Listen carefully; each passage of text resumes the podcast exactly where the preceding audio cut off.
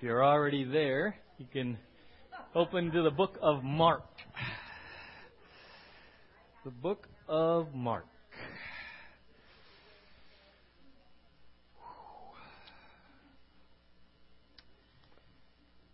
When you find Mark, you can turn to the fourth chapter.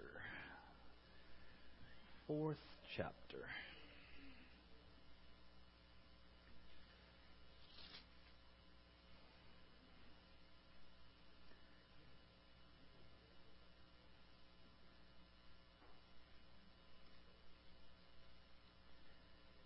Okay. Let's pray together. Lord, thank you for what you're doing in this church and in this valley. And Lord, you are truly a good God. And we say that every Sunday we're together and and yet, Lord, over the last uh, few weeks, as we've been as we've been studying the goodness of God, Lord, I know uh, many have been challenged to really to really ask some deep questions. Do I do I really believe you are good all the time. And, and what does that really mean in the reality of life? So, so this morning, as we continue looking at your word, we ask through the power of the Holy Spirit that you will uh, teach us. You are the counselor, the Spirit of truth. And, and then, Lord, uh, bring application. Speak to our hearts. And, the Lord, supernaturally empower us to obey. And in that and through that, that we would be transformed uh, more and more into the image of Jesus. So we love you. We love your word and ask you now to accomplish your will. In Jesus' name. Amen.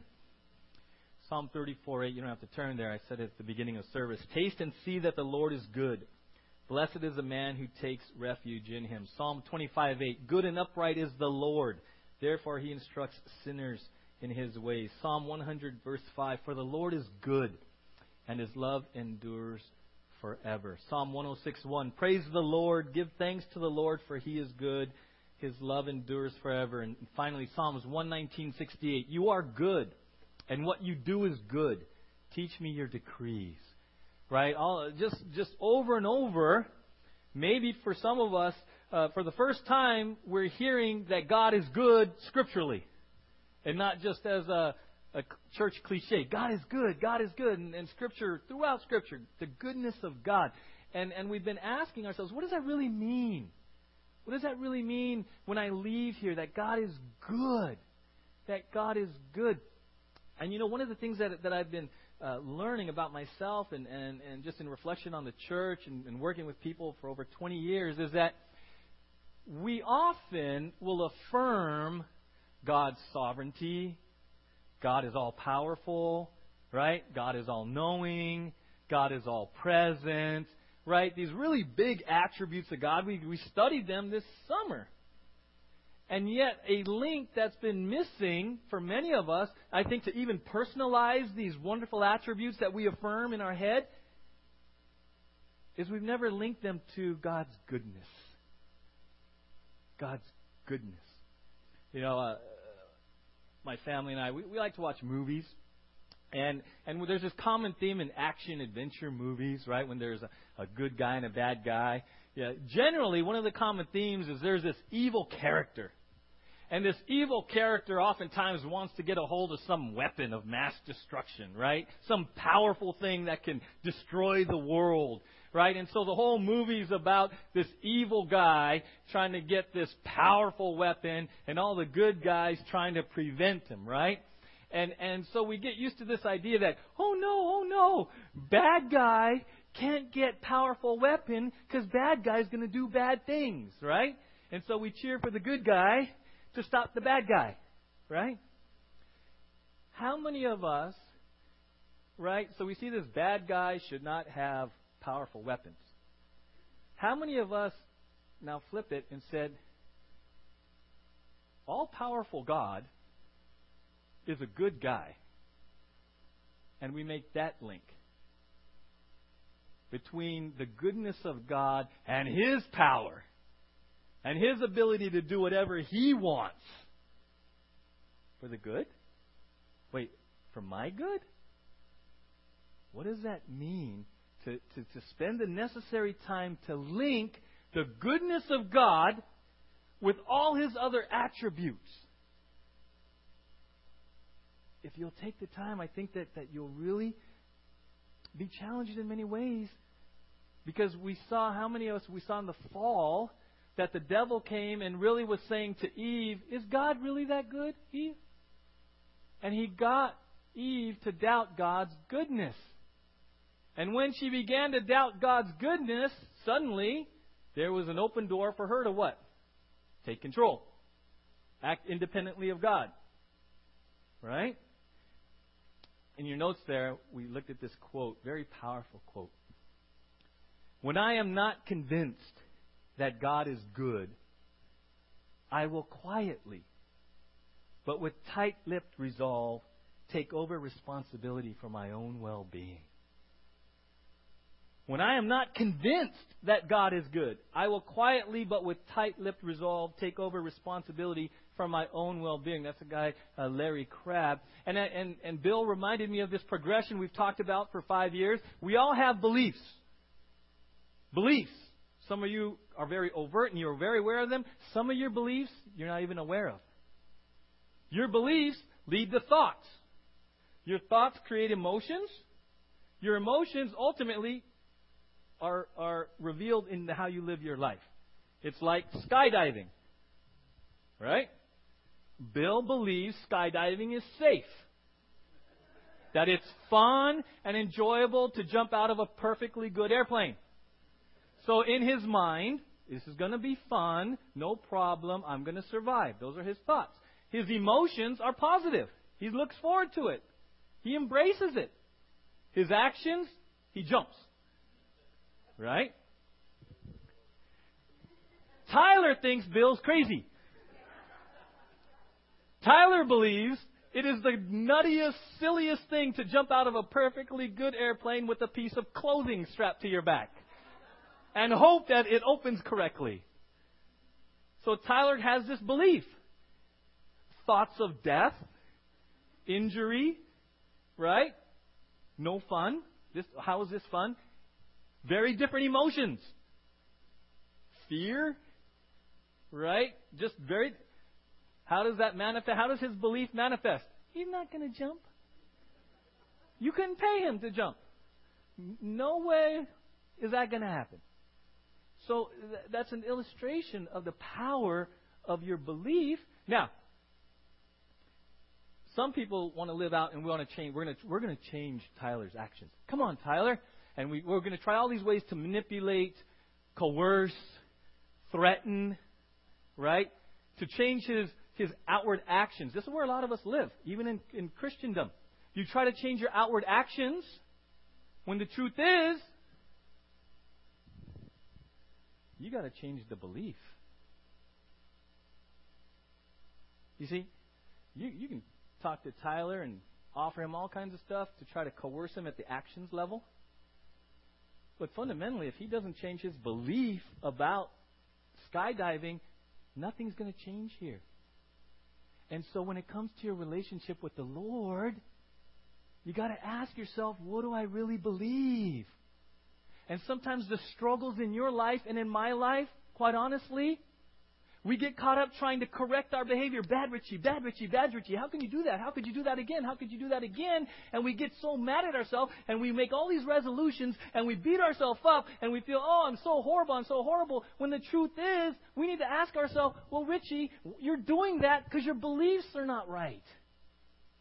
You really don't believe what you're saying you believe. In fact, what you're saying you believe, what you really believe is really being manifested. And so we have to really be, be, be cognizant of the fact that our, our beliefs are revealed way over there. Even about the goodness of God. Now, I'm not saying you don't believe He's good. What I am saying is, how convinced are you? On a scale of 1 to 10, with, ah, I don't believe God's good at all. That's a 1 to 10 is like, I'm solid. God is good all the time. All the time, God is good. It's simple. Right, Wes? Right, right? Wes is Mr. Simple. I'm guessing a lot of us are somewhere here. Okay, there's a lot of verses in Scripture, and I believe God's Word. Okay. Is He really good? I know He's got to be good. But is He good all the time? But I got this situation in my life right now. And so it's not that we're a one, and it's not even that we're a ten. Most of us at this level, we have to say, Where am I? With God's goodness. I'm not saying you're not saved. What I'm saying is, how convinced are you of God's goodness? Because there's a correlation here to whatever number you land at your trust, your faith, ultimately your obedience. Ultimately your obedience, right? Let's look at this story in Mark 4, verse 35.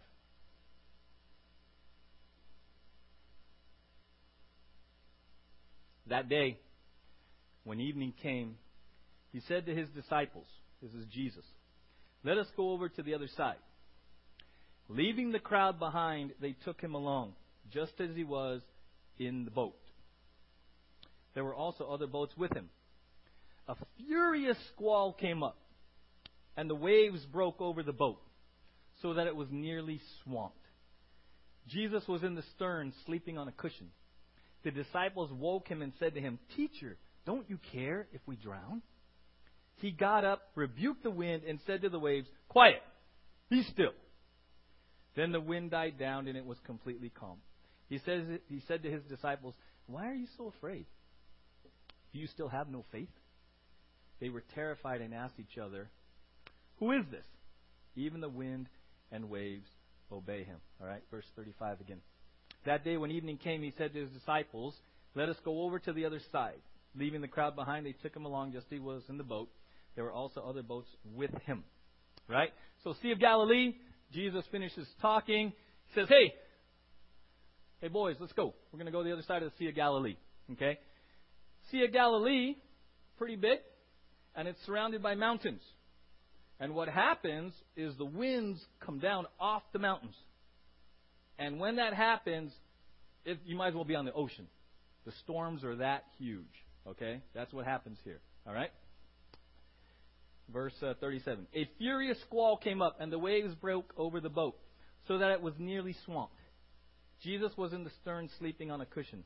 The disciples woke him and said to him, Teacher, don't you care if we drown? So there's this storm. And these are fishermen. So this must have been something big. All right? Something really big. Going on, going on. We don't know for how long. They're scared. They're terrified. This is now life threatening. So they go back, and what's Jesus doing? Sleeping. And look what it says. Verse 38. Teacher, don't you care if we drown? Now, a couple things. In verse 35, it says, Then the day, that day when evening came, he, who's he? Jesus says to the disciples, Let us go over to the other side. Whose idea was it to go to the other side? Whose? And what did he say? That we're going to go to the other side. So they obeyed. They said, okay. And in the midst of obedience, a storm came up. When you choose to follow Jesus and obey and do what's right, there may be a storm as a result. Let me repeat that. Jesus is the one that said, "Hey, let's go to the other side." And but he didn't say, "And it's going to be smooth sailing." He just said, "Let's go to the other side." Obediently and by faith and trust, they all said, "Okay." And they start going. In the midst of doing what was right, obedience, there was a storm. in our lives as we follow Jesus in faith and obedience as a direct result of following Jesus, there will be storms. A lot of times, we might have come to faith thinking we're going to come to Jesus and all the storms are going to go away. When the truth is, follow Jesus, you're going right in the middle of them. You're going right in the middle of them. Here's a couple of verses. 2 Timothy 3:12. In fact, everyone who wants to live a godly life in Christ Jesus will be persecuted. Okay, survey says, how many in here want to live a godly life? And keep your hand up. According to 2 Timothy 3:12, who will be persecuted? The storm's coming. Right? Isn't the, the most right thing we could do is to live a godly life? And according to those verses, doing the right thing, living a godly life, you're going to have a storm, and it's called persecution. In fact, Jesus says in Matthew 5:11, "Blessed are you when people, okay, insult you, persecute you, and falsely say all kinds of evil against you because of me." Woohoo! Yeah, Jesus. I want to be insulted. I want to be persecuted, and I would love to have people say it falsely all kinds of things about me in the Ojai Valley. That's part of it. So when Jesus says, Follow me, expect the storms. Because you know what? Little, little, little secret. The storms many times indicate that you're right where you need to be. The storms, the persecution, is a wonderful sign that you're really following Jesus and the world sees it. Why else would they be persecuting you? If you profess to be a Christian and you're acting like the world, talking like the world, and nothing has changed, the world's not going to bother you. But if you want to be salt and light, and you want to be obedient and a disciple of Jesus, the storms are going to come. It says it right there, 2 Timothy, Matthew 5. So Jesus said, hey, let's go the other side. Storm comes, and look what they said. The disciples woke him and said to him, Teacher, don't you care if we drown? What didn't they say? Teacher, are you able to do something about this? It was not an issue of ability. They had seen Jesus heal a paralytic in, in the second chapter. They were aware of his power. They didn't say, Jesus, Jesus, can you do something about this? Are you, are you able to handle this storm? They didn't ask that. Look what they actually accused him of. Look at this, because you and I do it all the time. Teacher, don't you care if we drown? It's an accusation of him being distant, not, not being concerned. He's sleeping for crying out loud. He's sleeping. How many of you in the storm of life have actually said, Lord, wake up? Uh, hello? Anybody home up there? Don't you care?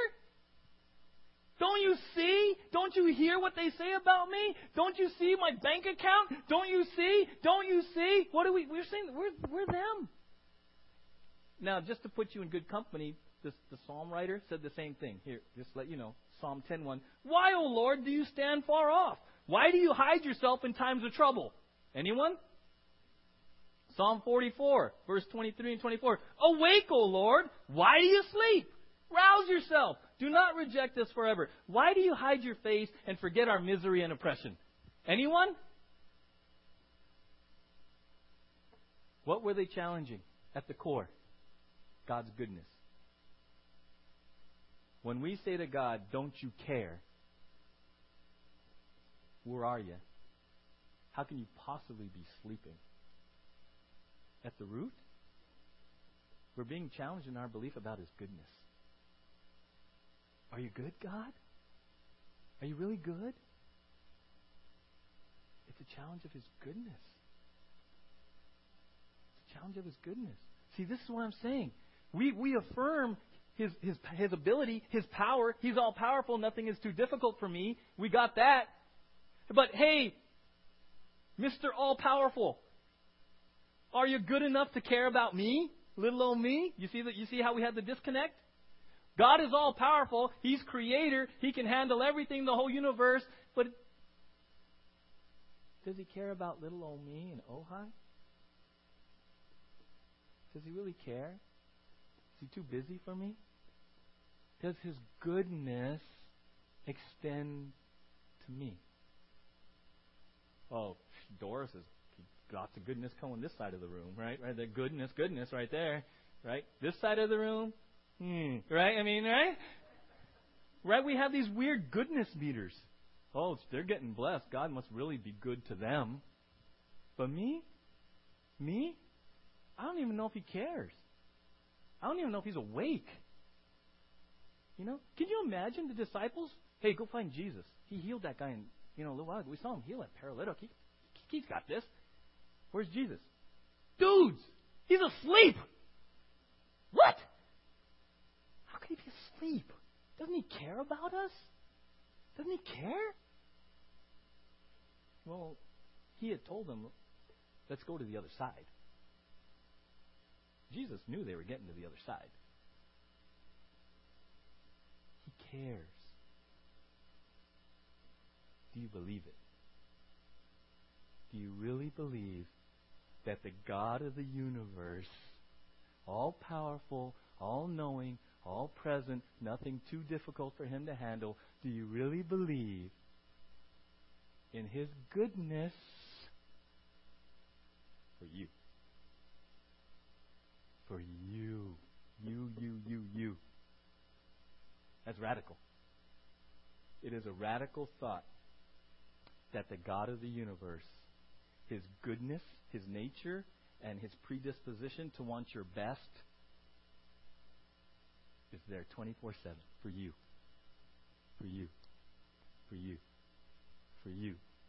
For you. God's goodness. This is his nature. Out of his nature, out of his essence of good, comes his desire for goodness towards his children. It never ceases. It never ceases. And this is where, if you'll take the time to really think about God's goodness as applied to you personally, I had I was challenged this week as I was like, Lord, how make this real for me? He goes, okay, here. So I'm thinking through this this, this whole series and goes, think of the worst case scenario you can possibly imagine in your life right now. And I'm so I'm like, okay, you know, tragedy, some sort of tragedy, right? Because now I want you to I want you to take that tragedy and how you would respond to it in the human level, which is human. But now I want you to understand that even in the midst of that excruciating tragedy that you're so afraid of, that my goodness is always going to be coming at you. That my goodness is always going to be there. I'm going to still be wanting the good. I'm just going to work it for the good. My goodness didn't cease in the midst of that. And you know what happened? I suddenly started to focus on His goodness rather than the fear, rather than the anxiety, rather than the worry, because His goodness undergirds no matter what happens in my life. Amen? It never ceases. God is good. And all the time. Do you know what that means? The goodness of God, our good God, is giving you His goodness. It's like, I, I get this picture of like this pulse. Good, good, good, good, good, good. It's always coming at you. It's always coming at you. Even in the midst of the worst case tragedy you can imagine in the humans, it's still coming at you. Good, good, good. See, that's that. That is transformative. And for me, it's transformative. You know why? Because things happened in my life growing up where it became me against the world. Me against the world. And every person 99.9% of the people that I would come up against were against me. Were a hindrance, were an obstacle, were something that was keeping me from getting something. So I had to defeat them. And then there were a lot of bad people in the world. So everything in my life was me against the world. It was just competition. It was just attack, attack, attack, or defense, defense. So I grew up very aggressive because it was a bad world and there were bad people, and I had to conquer, and I had to succeed, and I had to overcome all the badness. And then God teaches me good, good, good. And I'm like, wait, wait, wait, wait. You mean it's not about me conquering and striving and squashing people. It's about me resting in the goodness of God that's coming to me continually. And that I don't have to live my life in fear and anxiety of worst case scenario, because even in the worst worst scenario that I could even imagine that creates the most anxiety and fear in me and most anger in me, most rage in me, good. Good. Good. And in his goodness, he brings his power. In his goodness, he brings his presence. In his goodness, he brings his provision, all to bear. How many of us would just want to walk through the Garden of Eden with a good God? We're just tired. We're just flat out. Many of us are just exhausted because we have decided that it's us against a bad world. And we affirm the good, we affirm God's presence, we affirm His creation, but He's somewhere out there, asleep. And so if He's sleeping, I'll take it. I'll, I got it, God. I won't even, let's not bother Him. Don't wake Him. He'll be mad. Huh? Don't wake Him. He'll get mad. Good. Good. Good. All the time. His goodness. See, when it says He is good, He is the essence of good. He's the essence of good. It's not just that He does good things, He's the essence. Anything on this planet, any good you see in a person or a sunset or anything that you would consider good, it's sourced back to Him. He is good. The concept of good is God. That is what He's exuding to you and me all the time. Right? We often say God is for us. He is. What does that mean? Good. Good. Good. Good.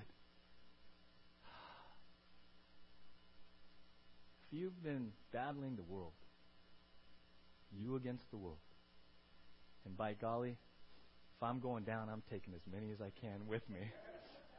And they're going to be as miserable as I've been, and I'm going to let them know, too. If you've been caught up in fear and anxiety and rage, maybe it's because you've not been allowing good, good, good. We've not linked all of these attributes to the underlying one that links them all His goodness. His goodness. I think uh, my sister, a very real life prayer request for surgery. Right? Good. Good. Good. Okay, God, don't go to sleep when they put me under. You're going to stay awake, God? Are you going to stay awake? Because I'm going to sleep. don't fall asleep on me, God. right? Right? See? That's real. Good. Good. See, how, how's that change all of a sudden? Good. Yeah, right? All of a sudden we start hearing God's goodness in whatever we're facing. Good. Good. Good. Don't you care? Right? And, and look what he says. Look what he says there. Why are you so afraid? Do you still have no faith? It's really a, a challenge. What are you talking about? What do you mean I don't care? You, don't have faith in that I care about you? You don't have faith I care about you? That I'm concerned? That I'm compassionate? Come on, guys. Come on. You know, it's, a, it's an issue of His goodness. And, and I love this. There's, there's a wonderful verse. Turn to Hebrews 13.5. And I love God's word because there's a direct answer to their to their fear in here, and a direct answer for uh, those of us who deal with the same fears and anxieties about God's goodness and His care. Hebrews thirteen five.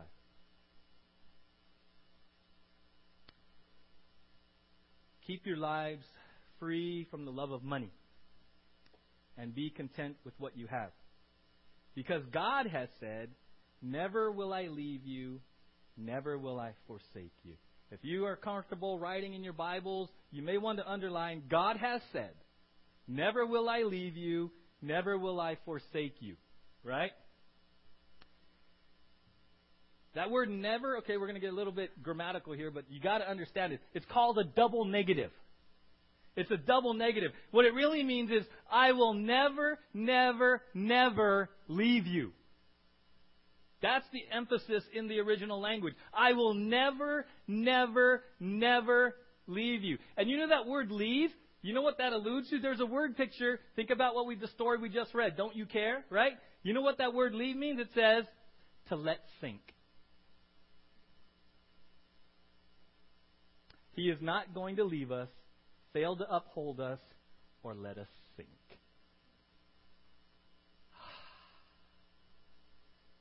I will in no way let you go. I will not relax my hold on you. Scotty. This is the word picture.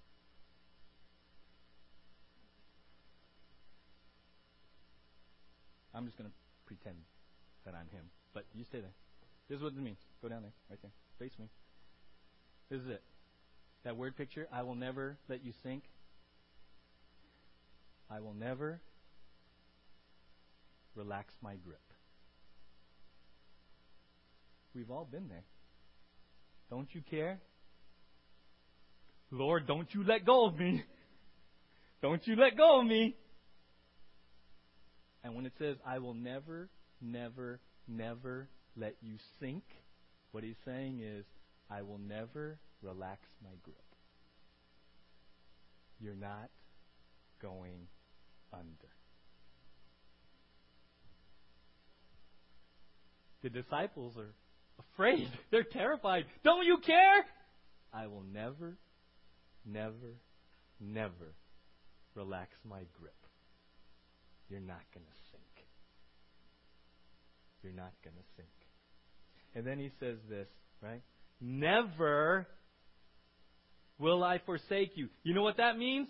It means to abandon or desert, to let one down when you're in a state of helplessness. It means when you are terrified and you're at the end of your rope, when he says, I'm not going to forsake you, he's not going to abandon you. He's not going to desert you. Well, later, do your best. Hang in there. No. I got you. I'm not going anywhere. And here's the great thing. And neither are you. If you'll stay by faith with me. Don't you care? I will never, never, never relax my grip on you. You're not going to sink. And in your greatest state of helplessness and despair, I will never abandon you. A lot of us have been abandoned. A lot of us put our faith and trust in human beings.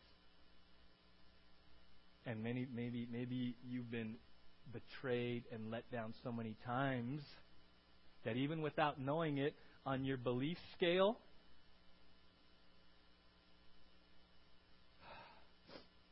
the pain and the hurt of betrayal and abandonment at the human level, even without knowing it, has affected where you land in your confidence of God's goodness. Maybe you were abandoned and betrayed, and people let you sink. And that's carried over to your view of God's goodness. It's not that you don't love Him you just have a really hard time believing that someone could be that good towards you. That's why you get, we got to we got to get. We're going to camp here. We're going to camp here. God's goodness.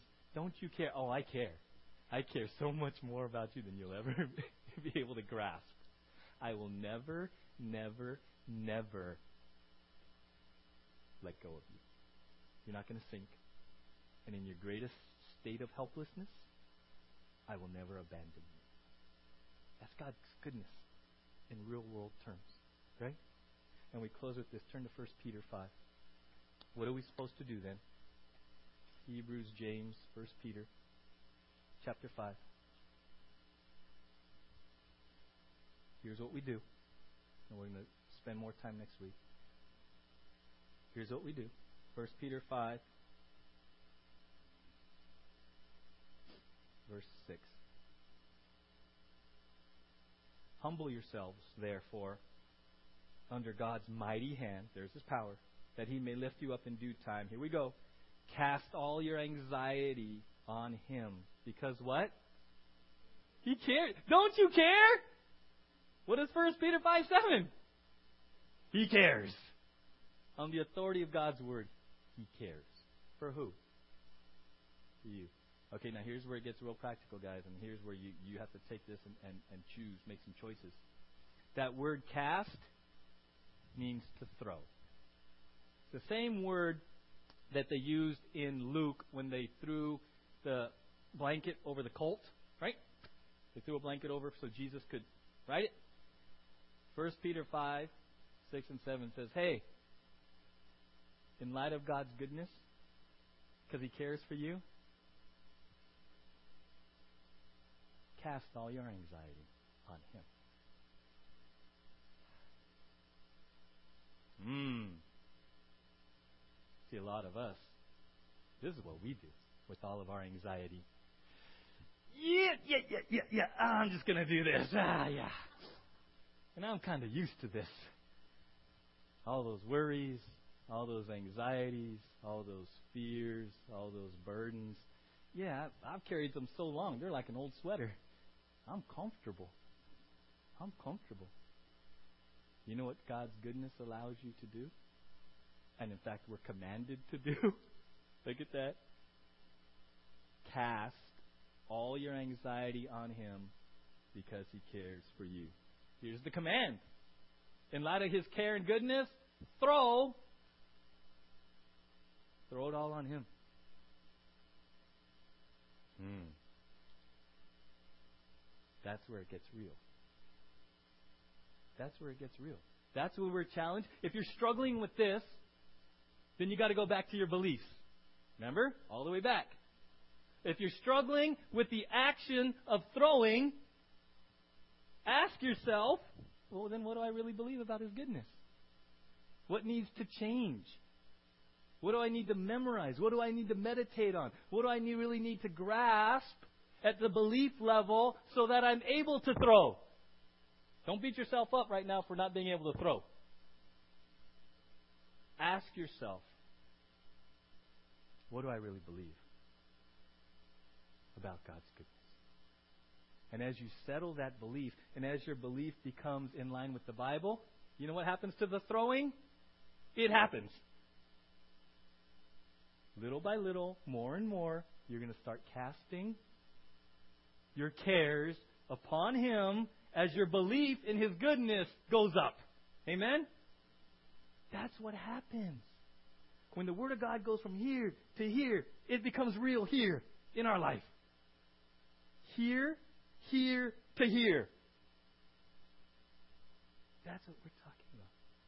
And as we prepare for communion, we're always reminded of his goodness. Romans 8, 31 and 32. What then shall we say in response to this? If God is for us, who can be against us? He who did not spare his own son, but gave him up for us all, how will he not also, along with him, graciously give us all things? You know what the starting point of developing a solid belief in God's goodness? Right there. The cross. If you're like, man, I, I really want to develop, I really want to grow, I really want to have the conviction that God is good all the time, start at cross. Start at the grace of Jesus Christ. Start at the salvation. He who did not spare his own son, but gave him up for us all, how will he not also, along with him, graciously give us all things? If you're doubting God's care, if you're doubting God's goodness, go back to the cross and say, Are you serious? While I was yet a sinner, Christ died for me? Are you serious? You demonstrated your goodness when I was yet a sinner? Yeah. And you responded to that goodness. He's not going anywhere.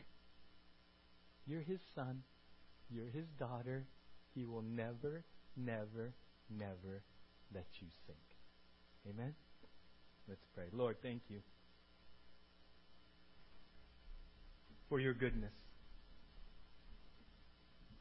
Thank you for your goodness.